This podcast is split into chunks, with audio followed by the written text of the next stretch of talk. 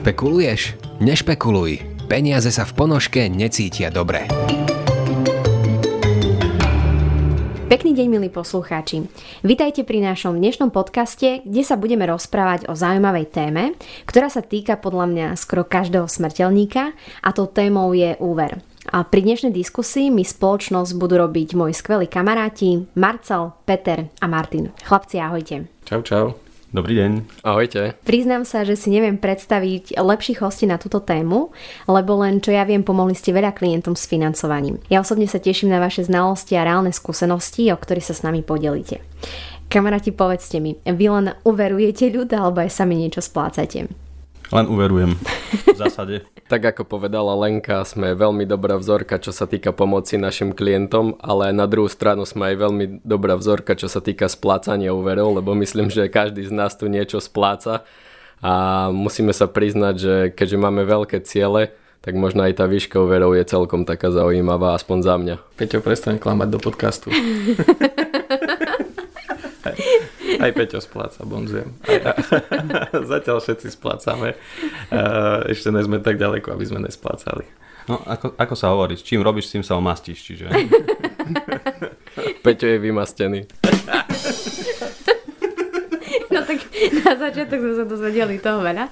Dobre, ako vy vnímate tento finančný produkt a s akými druhmi úverov sa najčastejšie stretávate vo svojej praxi? Ja to vnímam skôr mm, za klientov, keď môžem povedať, keď sa s nimi o tom rozprávam o úveroch, všeobecne platí u nich pravidlo, že vnímajú to ako niečo negatívne, napriek tomu vidíme, že sa tí ľudia, samozrejme aj my, uverujú ako blázni. Jednoducho vplyva na to aj okolie, je taký trend, každý chce možno niekde bývať, niekto je možno netrpezlivý a často sa nám aj stáva, že hlavne tou netrpezlivosťou berieme všetko, čo, čo je k máni, ako sa hovorí. Úver vnímam, že je nejaké zastabilizovanie ceny, zafixovanie ceny a tým pádom ja viem predbehnúť dobu a už dnes si kúpiť niečo za tú cenu, akú má dnes, za súčasnú cenu, ako by som si mal šporiť, šporiť, šporiť, to je pekná ukážka teraz v, napríklad úverov na financovanie bývania, to bývanie dražeje a ak sa niekto rozhodne, že našetrí si na bývanie, tak kým on si našetrí možno štvrtinu ceny,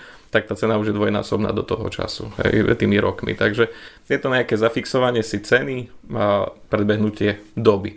Ale samozrejme, že tie úvery môžu byť, hovoríme, že zlé, ale aj dobrý úver môže byť zle nastavený. Takže to je taká dvojsečná zbraň. No. S tým absolútne súhlasím, keď si pamätám, že som si kupovala svoje prvé bývanie, tak v tej dobe som si kupovala byt v novostavbe a na tú dobu som mala pocit, že to je extrémne veľa peňazí. Teraz, keby som sa rozhodla predať túto nehnuteľnosť, tak sa len usmievam.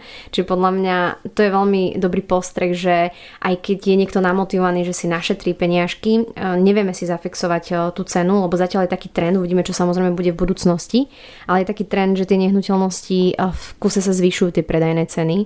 Čiže ten úver je podľa mňa už ako keby taký nevyhnutný. A neviem, ja osobne naozaj nepoznám človeka, ktorý by napríklad nemal nejaký úver. A stretávate sa ešte s akými úvermi? To som chcel spomenúť, že je, nie je jedno, o ktorom úvere sa bavíme. Mm-hmm. Čiže keď hovoríme o hypotéke, je to asi najlepšia možnosť, ako, ako si splniť cieľ toho bývania v dnešnej dobe. Tiež tam rozhoduje určite lokalita, ale vo väčšine lokalít zaujímavých pre mladých ľudí sú tie ceny naozaj také, že človek to za rok, za dva, ani za 10 rokov si pravdepodobne z tých príjmov, ktoré sú na Slovensku bežné, na tú nehnuteľnosť nenašetrí. Preto je úver na bývanie za mňa veľmi dobrá voľba, pokiaľ je dobre nastavený, ako kolegovia povedali. Mhm. Tak často, častým úverom, ktorým sa stretávame v praxi, sú rôzne leasingy, alebo typy úverov, ktorými sa stretávame sú uh, leasingy, možno o leasingoch na podnikanie nám tu kolega porozpráva. Ja zatiaľ poviem, že dosť častým javom je leasing napríklad na kúpu vozidla. Opäť dobrý, zlý úver, no pokiaľ to vozidlo využívam na podnikanie alebo na dennodennú prepravu a nemám inú možnosť, tak samozrejme nie je tam iné východisko. Akurát čo možno, neviem či posluchači vedia, ale pri leasingu na vozidlo často častokrát e, klienti musia mať alebo musia platiť poistenia, ktoré sú naviazané priamo na, to, na ten leasing. A nie, nie je tam častokrát nejaká voľba či už povinného zmluvného poistenia alebo havarijného a ten leasing okrem toho, že sú tam nejaké vstupné poplatky za zriadenie, tak okrem toho ešte je častokrát predrážený aj týmito poisteniami a plus celú dobu ten kto platí ten leasing, tak v podstate nie je majiteľom vozidla. Majiteľom vozidla sa väčšinou stáva až po splatení celého leasingu, čiže aj to je na uváženie, či ten leasing na auto je tá najsprávnejšia voľba. No, možnosti je viacej, je tam možnosť nejakého či už spotrebného úveru, ale to je tiež diskusia potom porovnanie úrokov, porovnanie poplatkov, naozaj do nákladovosti úverov musíme všetko, všetko, všetko spočítať, všetky náklady. Čiže detálne porovnávačky sú za každým. Keďže ma kolega Martin už tak pekne vyzval, že mám povedať niečo o leasingoch, tak poviem. Keďže mám celkom rozsiahlo vlastnú skúsenosť, keďže aj my sme našu ambulanciu financovali cez drvivú väčšinu, teda cez leasing, Samozrejme, na leasing nevieme financovať také veci ako, ja neviem, úprava priestorov, v ktorom sa daná prevádzka bude nachádzať a podobne ale napríklad zdravotnícka technika, stroje a čokoľvek, možno ako kolega Martin povedal auto, možno niektorí polnohospodári zase tie pracovné stroje, tak e, je tam celkom pekná, efektívna forma, ako sa dostať k peniazom. Pekne povedal aj to, že nie sme síce vlastníci tých, tých daných e, či už strojov alebo, alebo iných vecí, ktoré financujeme leasing, leasingami, ale ale má to aj takú výhodu, že naozaj keby náhodou to podnikanie nešlo, tak eh, vieme odstúpiť od toho leasingu a tá leasingovka tie stroje vie predať a my prakticky ideme s čistým štítom do ďalšieho života alebo s tým nejakým minimálnym negatívnym finančným nákladom, ktorý by mohol ovplyvniť možno aj rodiny, ako v našom prípade, že celkom tá investícia do ambulancií bola vysoká a išli sme tam síce s veľkou vierou, ale možno aj s malou dušičkou, že to výjsť nemusí. Chvála Bohu, zatiaľ vyzerá, že to vychádza, tak eh, bol to veľmi dobrý krok, ale čo je dôležité aj v tomto, je treba plánovať ako pri každom úvere. By som pripomenul, že každý ten úver má určitý účel. A na základe toho účelu my si máme voliť, ktorý typ toho úveru, či už je to leasing, či už je to hypotéka, alebo spotrebný úver, vždycky musíme pozrieť najprv na ten účel a na základe toho vieme ten dobrý produkt vybrať. Asi sa zhodneme všetci teraz na základe toho, čo sme povedali, že nie každý produkt je pre každého vhodný. Čiže naozaj nedá sa zaklasifikovať, že teda leasingový produkt je zlý alebo leasingový produkt je dobrý. Pre niekoho je veľmi výhodný, pre iného zase veľmi nie. Čiže naozaj detálne porovnať, čo chceme získať, za akým účelom berieme ten úverový produkt, no a podľa toho sa nastavia podmienky. Čiže môžeme povedať, že vieme úver deliť na také tie dve kategórie, že úver je buď dobrý alebo zlý. Možno vieme povedať, že užitočný a zbytočný. alebo, alebo aj dobrý úver môže byť zlý, keď ho nepoužijeme tým správnym spôsobom. Tak. A stretli ste sa v praxi aj nazveme to tak, že kvázi úver bol fajn, ale mal teda len zlé nastavenie a všetko je to o tom, ako, teda, ako to zhmotníte do čísel? Neviem, či rozumiete, čo sa vás chcem opýtať. Rozumieme, rozumieme. No dnes je, čo sa týka nastavenia úverov alebo respektíve ponuky úverov, hlavne na hypotékach, ten trh nastavený veľmi, veľmi dobre keď sa na to pozrieme, lebo tie úrokové sadzby sú naozaj že nízko, ale keď možno sme začínali vo financiách, aspoň ja teda pred 8 rokmi, tak sa pamätáme, že tie hypotéky boli aj, na, aj 4% úročené, hej, ročne tak tam naozaj vznikal priestor na to, aby my sme tým klientom ten životný štandard prostredníctvom zrefinancovania, teda dosiahnutia nízkej, nižšej splátky, zlepšili. Hej, zrazu tí ľudia zistili, že á, nemám splátku, ja neviem, 300 eur, ale, ale 200 a stovka, no pred 8 rokmi to bolo asi trošku viac ako dnes, to znamenalo, tak možno si povedali, aha, však budeme trošku šetriť, budeme vedieť ísť na jednu dovolenku. Dnes už ten priestor možno na refinanc, keď už veľa tých úverov by som povedal, že je už zrefinancovaných, už veľmi nie je, ale zase vidíme, že prichádza kríza, čiže tá história sa asi bude opakovať. Čo je tiež častým javom a to tu ešte budeme, ja to tak cítim, že tu budeme ešte polemizovať s Peťom.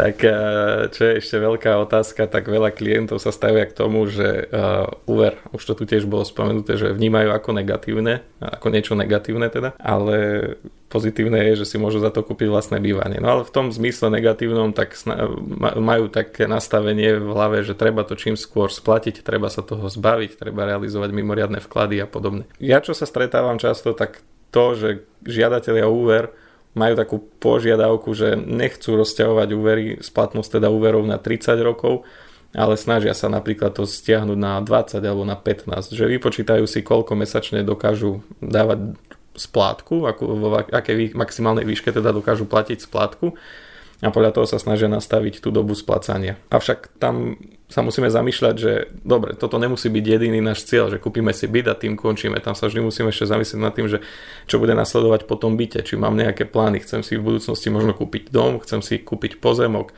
alebo chcem si kúpiť auto. No, musíme naozaj pred žiadosťou o samotný úver akýkoľvek si musíme zvážiť, že čo bude nasledovať po ňom. Aby sa napríklad nestalo, že teraz momentálne som sám, bezdetný, bez priateľky, bez manželky, idem si kúpiť bytik, tak si poviem, dobre, stačí mi jedna polka, no tak si vezmem hypotekárny úver na 15 rokov, lebo mi to úplne takto vyhovuje a stačí.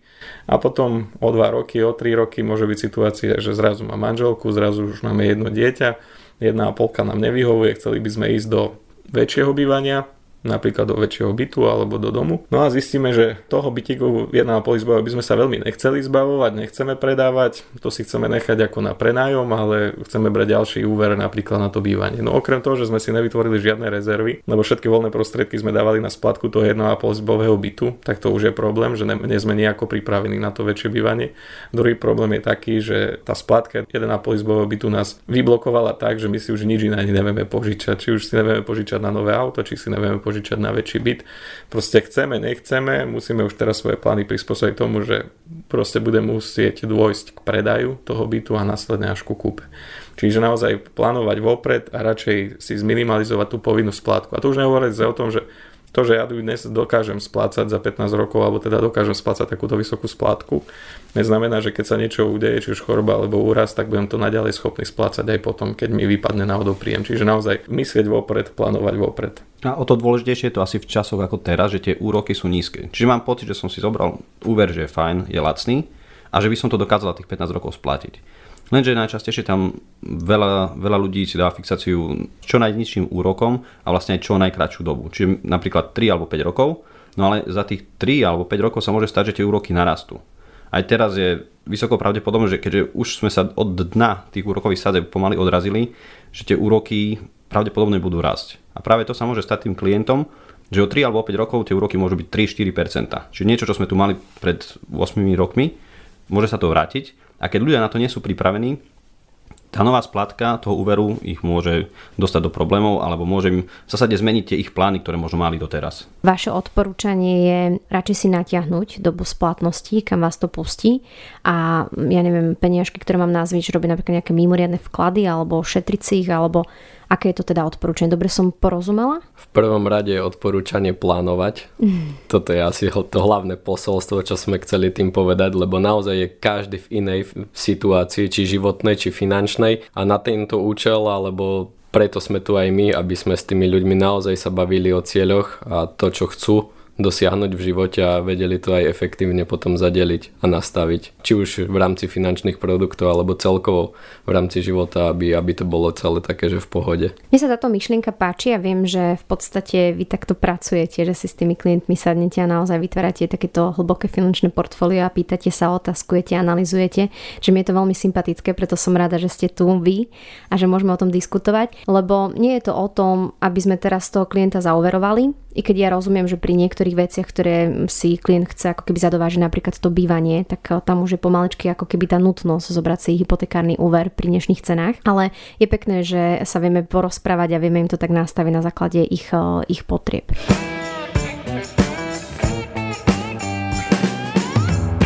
Asi sa ešte odrazím od toho, čo si povedala, lebo veľmi dobrá myšlienka znova, že ak financujeme napríklad tie väčšie veci, ako sú bývanie, momentálne možno ten byt v Košiciach stojí 200 tisíc trojizbový, tak tam naozaj, že ťažko sporiť.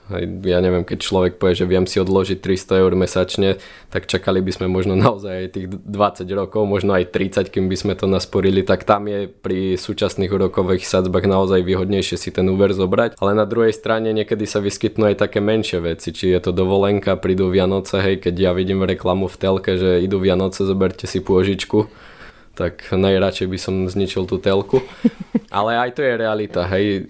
Že Vianoce chce zničiť. Tak, to, to nie, to nie. Hej, Vianoce, Vianoce je veľmi pekná vec, len niekedy ľudia aj kvôli tomu sa dostanú do takej situácie, že už potom Vianoce ďalšie 2-3 roky nemajú. Pri tých, pri tých reklamách na, na požičky, na Vianoce, na cestovné do, na letné dovolenky, tam niekedy aj ľutujeme, že už nie je žiadna cenzúra v médiách.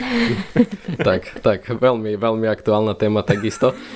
A mňa niekedy naozaj, že zamrzí, keď mi ten klient povie, že ja si chcem zobrať úver napríklad na auto za, ja neviem, idem si, ide si kúpiť auto za 6 tisíc a zoberie si spotreba, kde bude mať splátku, ja neviem, 200 eur, pritom kľudne by si vedel odkladať túto sumu, ja neviem, 2 roky a kúpiť to auto a to preplatenie by bolo oveľa, oveľa menšie, čiže toto je skôr také, taká tá druhá negatívnejšia stránka tých úverov, respektíve nastavenia klientov. Ja v tomto dám taký malý tip klientom, že keď si dokážu, mm, alebo teda nevedia splácať, že majú malý plát alebo niečo, tak robte všetko preto, aby ste ten plat zvýšili.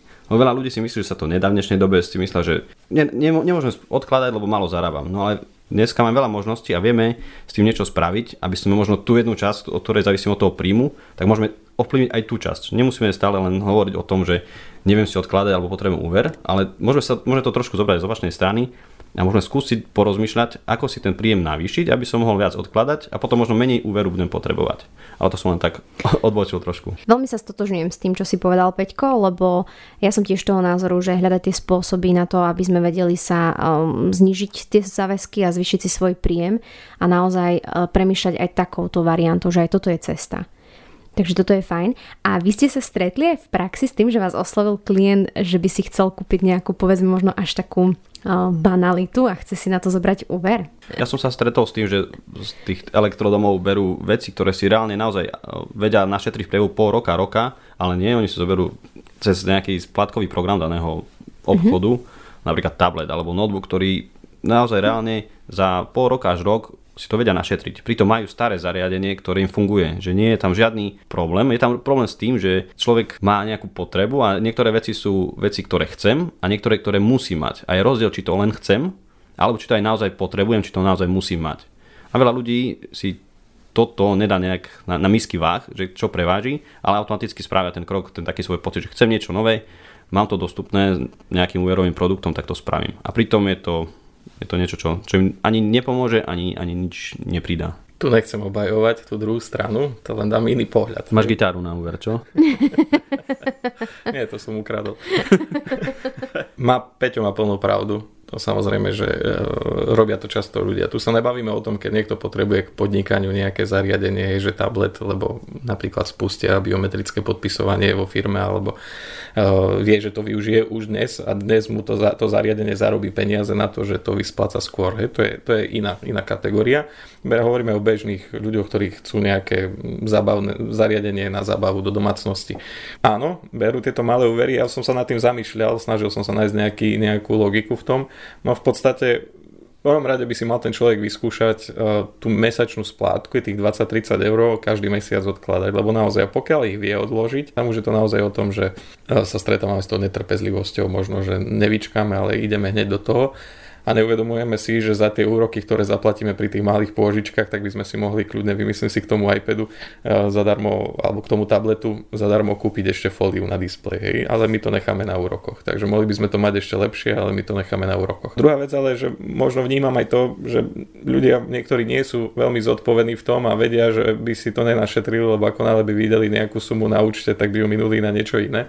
A z toho titulu jediná možnosť je u nich zobrať si tú pôžičku a už potom pod tou ťarchou negativity, že keď to nebudú splácať, tak bude problém, tak tá negatívna emocia ich to dotlačí splácať. A to neviem, že to je správne. To len vravím, že asi aj tento fakt niekedy sa tu objaví, že keď nad nami nikto nie je a neprosí nás, alebo netrvá na tom, aby sme tú mesačnú splátku poslali, tak e, by sme si to neodložili len tak sami od seba. Čiže áno, vnímam to. Preto niekedy využívame pri tých finančných plánoch aj e, nástroje na vytváranie finančnej rezervy, ako niektorí moji kamaráti povedia, hlavne zo Spíša, že sprataj mi to tie penieži, nech ich nevidím.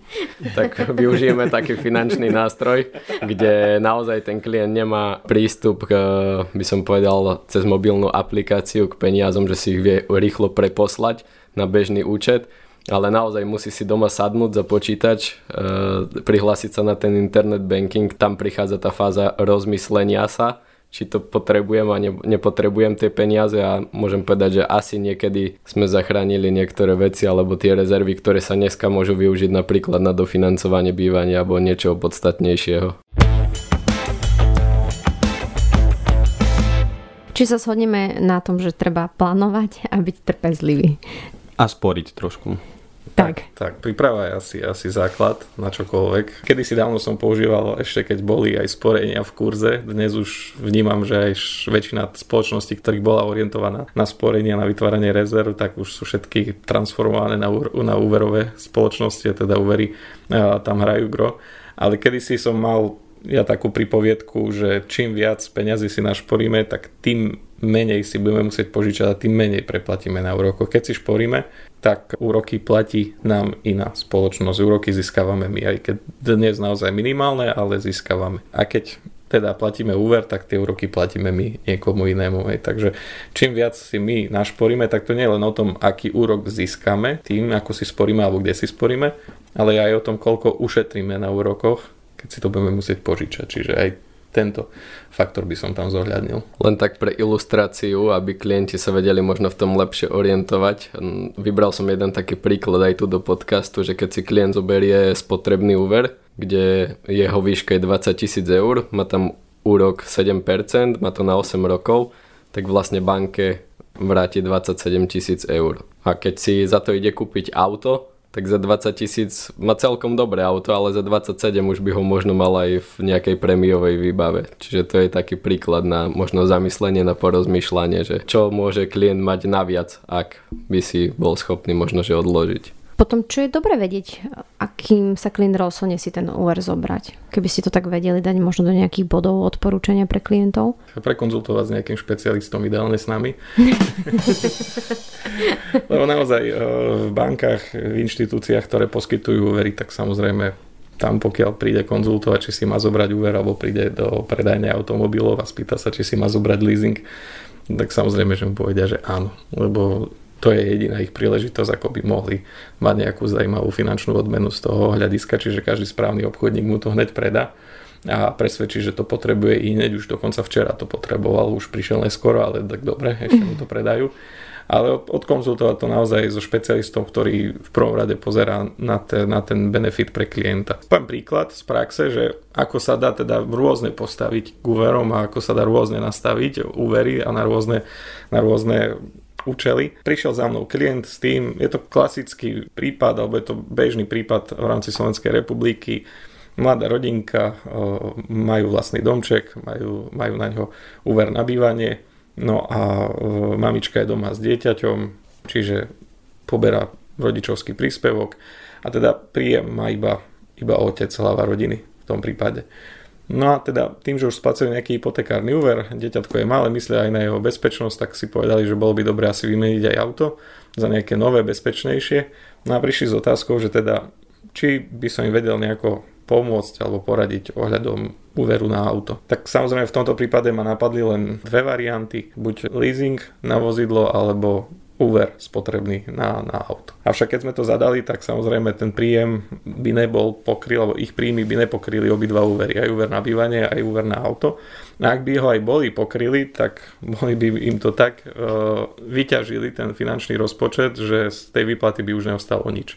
A teda aj keď auto by bolo, ale mohol by byť problém už v budúcnosti, či už vytvárať nejaké rezervy alebo cestovať niekde na dovolenku tak začal som na vás rozmýšľať, že asi by bolo dobre vymyslieť nejaký spôsob, ako to zhrnúť, alebo tie, tie úvery na auto a na vlastné bývanie, ako to zlúčiť, tak aby teda im vznikol jeden hypotekárny úver uh, s veľmi malým úrokom a teda bolo to tam všetko zlúčené v jednom. Teraz všetci posluchači hovoria, no tak toto je rada nad zlato, alebo ďalšie si povedia, však jasné, veď aj my to takto máme urobené.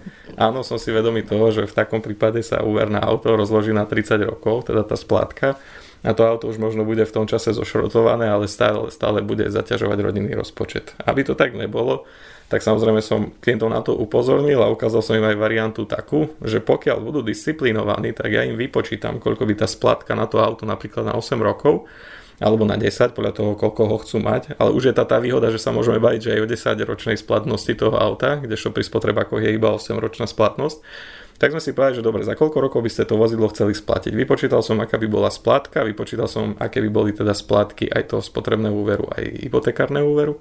A následne, už je to samozrejme vždy ale na disciplíne toho klienta, som to navrhol tak, že budú to splácať pekne iba hypotekárny úver, malú splátku a všetky peniaze naviac, ktoré sme my ušetrili tým, že sme to takto spravili, si buď budú ukladať bokom na nejaký sporiaci účet a za tie roky, za tých napríklad 8 rokov sa im tam tá suma nazbiera a dajú ako mimoriadný vklad do úveru a teda znížia si ten zostatok o, o, o tú splatku auta, o tú cenu auta a teda nie je to tak, že to budú splácať 30 rokov a preplácať, alebo využijú mimoriadne vklady každý mesiac každý mesiac teda urobia vklad do, tej, do toho hypotekárneho úveru a ponížia si tak celkové náklady. Opäť e, znížia si ten dlh práve o tú cenu vozidla. Tam v podstate získame to, že to auto tak či tak bude splatené za tú dobu, za ktorú malo byť, avšak nebude to s úrokom 7%, ale s úrokom napríklad 1% priemerne. A taktiež výhoda tá, že majú predpísanú minimálnu povinnú mesačnú splátku na ich pomery, a to, čo najviac si majú odložiť alebo, alebo urobiť mimoriadný vklad, to už je len ich dobrovoľné. A ak by sa náhodou udiala nejaká situácia, že teda nehoda alebo choroba, úraz, čokoľvek, tak nemusia splácať plnú sumu.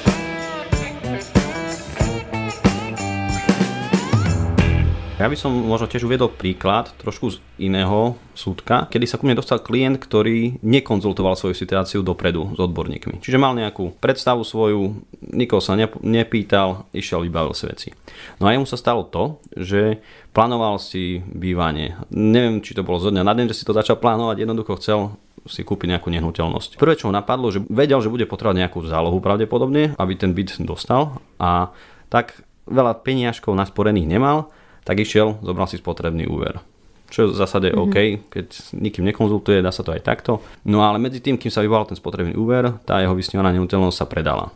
A teda jemu úver akože dali, dostal ho, ale tá nehnuteľnosť mu ušla. Čiže on sa rozhodol, že OK, tak počká na ďalšiu. No, že kým on čakal na ďalšiu nehnuteľnosť, ten úver, ktorý zobral, postupne rozpúšťal na dovolenku, na nejaké koníčky, až sa dostal sa do bodu, kedy vlastne z úveru, ktorý si zobral, nemal na účte nič a takisto nehnuteľnosť, na ktorú to pôvodne plánoval, takisto nemal. Na taký klient sa ku mne dostal, už vlastne v tej situácii a zase mal požiadavku, chcel by som vlastne bývať vo svojom. Poďme to nejako riešiť. Čiže aj takéto veci sa stávajú, dá sa to aj toto riešiť. V tomto prípade sme to riešili tak, že naozaj sme sa porozprávali o možnostiach navýšenia príjmu. Tam sme to reálne riešili, lebo aj ten príjem klienta bol podpriemerný, by som povedal ale potenciál toho klienta bol podľa mňa na to, že naozaj si vedel tú robotu zmeniť a vedel lepšie zarábať. No a momentálne sme v procese takom, že má nastavené splátky tak, aby vedel ten úver mimoriadne vyplatiť a následne môžeme začať riešiť to nové bývanie, ale je to zase horizont niekoľkých, možno dvoch, troch rokov navyše. Čiže zase sa mu ten cieľ predlžil, trošku neplánovanie možno, ale aspoň má nejaký plán, ako sa k tomu cieľu dostať. Čiže tu vidno, že naozaj tá sila plánovania je extrémne veľká a tí klienti naozaj vo vlastnom záujme by mali navštíviť finančného sprostredkovateľa buď e, Martina, Peťka alebo Marcela a ten vám dá radu. ja by som ešte povedal, že naozaj jedna taká dobrá rada je, aby si klienti dávali pozor na tzv. nekončiaci úverový cyklus. Čo to znamená? Dostali sa ku mne tiež klienti, ktorí si naozaj zobrali jeden nevinný spotrebáčik. Prišla možno situácia, že ten manžel alebo partner bol mu znížený príjem v práci, tak samozrejme, že už to nevedeli nejak ťahať tú splátku, tak ako to vyriešime, zoberieme si ďalší úver. A tak to pokračovalo, možno až mali 10 úverov, boli tam aj bankové úvery, potom už aj nebankovky.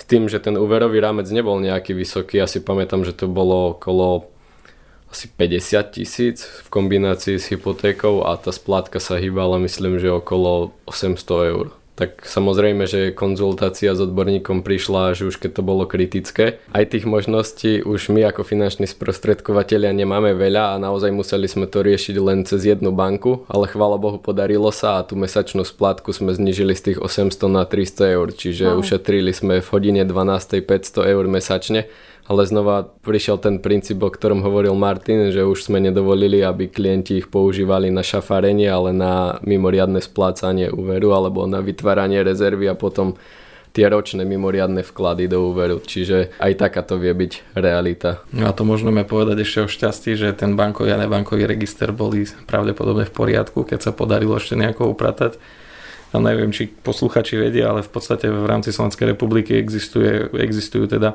inštitúcie, produkty ako bankový register a nebankový register. V týchto registroch sú zaznamenané všetky bankové a nebankové alebo úverové produkty od bankových inštitúcií a od netbankových inštitúcií a tým pádom tam vidieť presne e, históriu klienta, ako splácal, kedy splácal, čo splácal. Pokiaľ všetko sa spláca na čas a riadne, tak je všetko v poriadku a vždy sa s tým ešte dá pracovať. Ako náhle nám tam začne nejaká splatka už pomaličky, ako sa hovorí, pokulhávať, tam už prichádza problém, že situácia sa stáva pre klienta takmer neriešiteľná, respektíve nejaké refinancovanie, nejaké zlučovanie úverov a podobne už je veľmi zložité.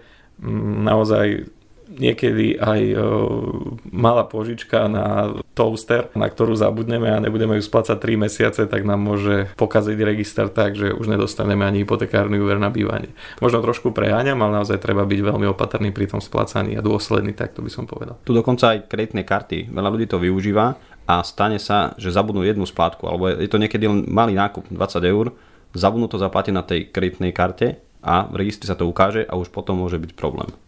Čiže aj s týmto tiež som mal skúsenosť, že všetko, všetko vyzeralo byť fajn, klient mal dobrý príjem, e, končila mu fixácia, e, chceli sme mu refinancovať hypotéku, e, zadali sme žiadosť a banka z ničoho nič vlastne úver zamietla. No a keď som do toho šprtal, čo sa mohlo stať, tak klient mi len tak medzi rečou spomenul, že mal kedysi asi pol roka alebo rok dozadu omeškanie pri, spla- pri zaplatení tej vlastne kreditky. To mi pri prvej analýze jeho stavu nepovedal, došli sme k tomu až následne. Čiže opäť sme vlastne tú situáciu museli riešiť trošku inak, no ale v jeho prípade sa našťastie podarilo aj napriek tomu negatívnemu zápisu v tom registri ten refinanc vlastne vyriešiť. Klienti si asi často tiež neuvedomujú, že kreditná karta alebo povolné prečerpanie to sú tiež úverové produkty. Mm-hmm. Čiže je to tak úverový produkt ako spotrebák, ako hypotekárny úver, tak je aj povolené prečerpanie a takisto kreditná karta. Takže pozor na to.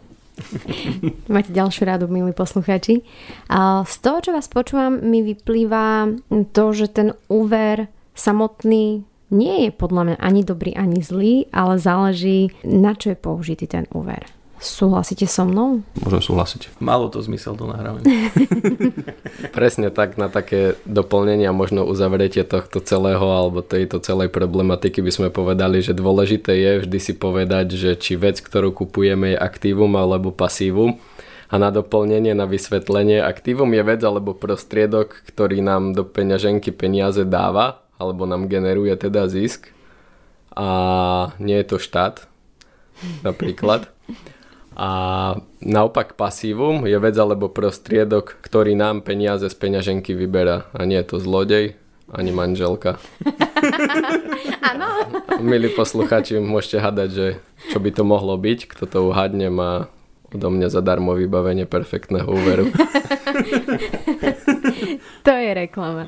Tak, no, je dôležité uh, zvážiť, že to, na čo ideme teda invest, do čo ideme investovať peniažky a už hlavne aj tie napríklad z úveru, pri dnešnej téme teda hlavne z úveru, tak či budú použité na aktívum alebo či budú použité na pasívum. No asi by sme to tak mohli nejako skonštatovať za nás, že akýkoľvek teda úver si treba vopred premyslieť, treba si premyslieť účel a takisto treba prehodnotiť aj svoju súčasnú situáciu, napríklad sociálnu, že aký mám príjem, či už mám rodinu, či mám deti, či mám pokryté všetky tie najdôležitejšie veci, ktoré potrebujem mať a to napríklad, keď budem vyhodnocovať toho, však som slobodný, však som sám, tak môžem si dneska dovoliť to, tak naozaj, aby som sa nevyblokoval na najbližšie roky, keď tá situácia už bude iná. Uvedomiť si to, že všetko, čo si dokážem nasporiť, tak o tú sumu budem potom menej v budúcnosti preplácať úroky na úvere. No a taktiež zvážiť tie plány, aby som si napríklad kúpol drávého auta, hneď na začiatku po prvých výplatách nevyblokoval v budúcnosti kúpu vlastného bytu. Lebo treba zvážiť teda priority samozrejme. Amen. Presne tak. Chlapci, veľmi pekne vám ďakujem za dnešnú diskusiu. Bola pre mňa plodná. Verím, že bola aj pre našich poslucháčov. Uvidíme o 9 mesiacov.